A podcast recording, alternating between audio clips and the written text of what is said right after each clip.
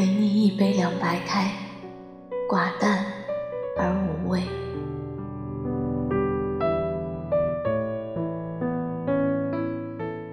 阿恒坐在椅子上，不言不语，沉寂犹如一尊雕塑。他的眼睛里再也没有热恋时沸腾的情意。安安靠在书桌边，无悲无喜，手捧着一杯热茶，看着他眼底的风起云涌，猜测着，到底是你方唱罢我登场的愧疚与私欲，还是两者早已缠在一起，你中有我，我中有你。他用眼神。描绘着阿恒脸上的轮廓，就像他以往清晨起床所做的那样。不同的是，眼神的触摸太过于空洞，远不及手上传来的真实感觉。这种的不同，让他微微的失落，像一根针掉落在地，却找不到它在哪里。他不知道什么时候那根针会出现，刺上一针，令他疼到不能自已。随即，他无奈的笑笑。情感这东西太不可控，虽然是隐患，但他允许这种疼痛留在他的生命里。这一切。终是要散的，无论是曾经相爱时的山盟海誓，还是好不容易在一起的浓情蜜意，终究都是散的。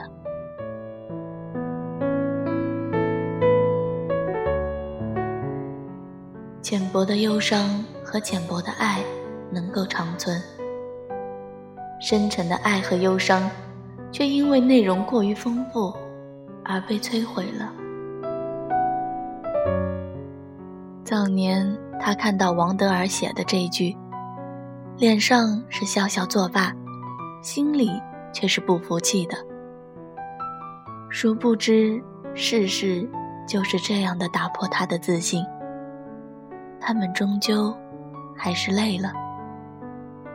太深沉的爱，耗尽了他们所有的精力，一切。都无以为继。于是，看着阿恒沉沦游走在浅薄到他自己都不知道是爱还是欲的情感里，流浪在一张张陌生的床边，而他自己苦苦地徘徊在假象与真实之间，不知何时才是终点。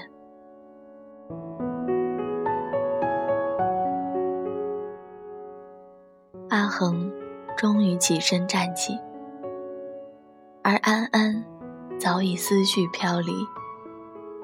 不等宣判，他就给出了答案：离婚吧。这浅薄的三个字，远不似当时的“我爱你”那样的沉甸甸。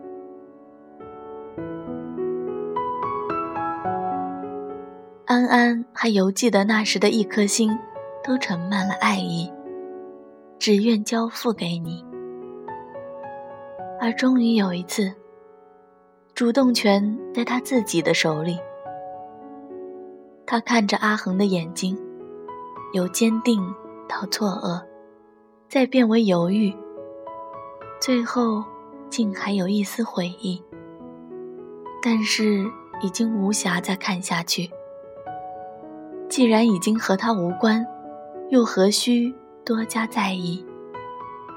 他只说了一句：“浪费了你这么久的时间，实在抱歉。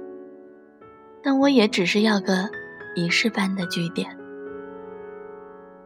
他知道，阿恒想开口问些什么，尽管此刻他已经不愿和他再有任何的瓜葛，可是。他的确太了解他。你知道吗？我是沉淀了多少沸腾的热烈，才成就了这般的波澜不惊。而这未开口的话，不说也罢。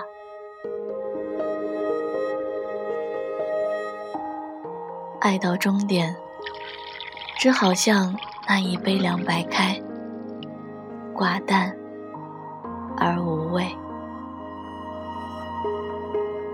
星期天某个晚宴，在镜子前，他打量着时间，赴了约，谁在对面？话题都细听尊便。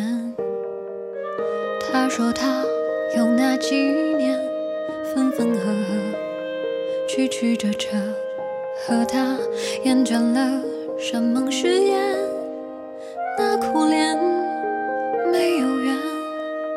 不如放开那些执念全当不曾遇见杯酒人生来敷衍。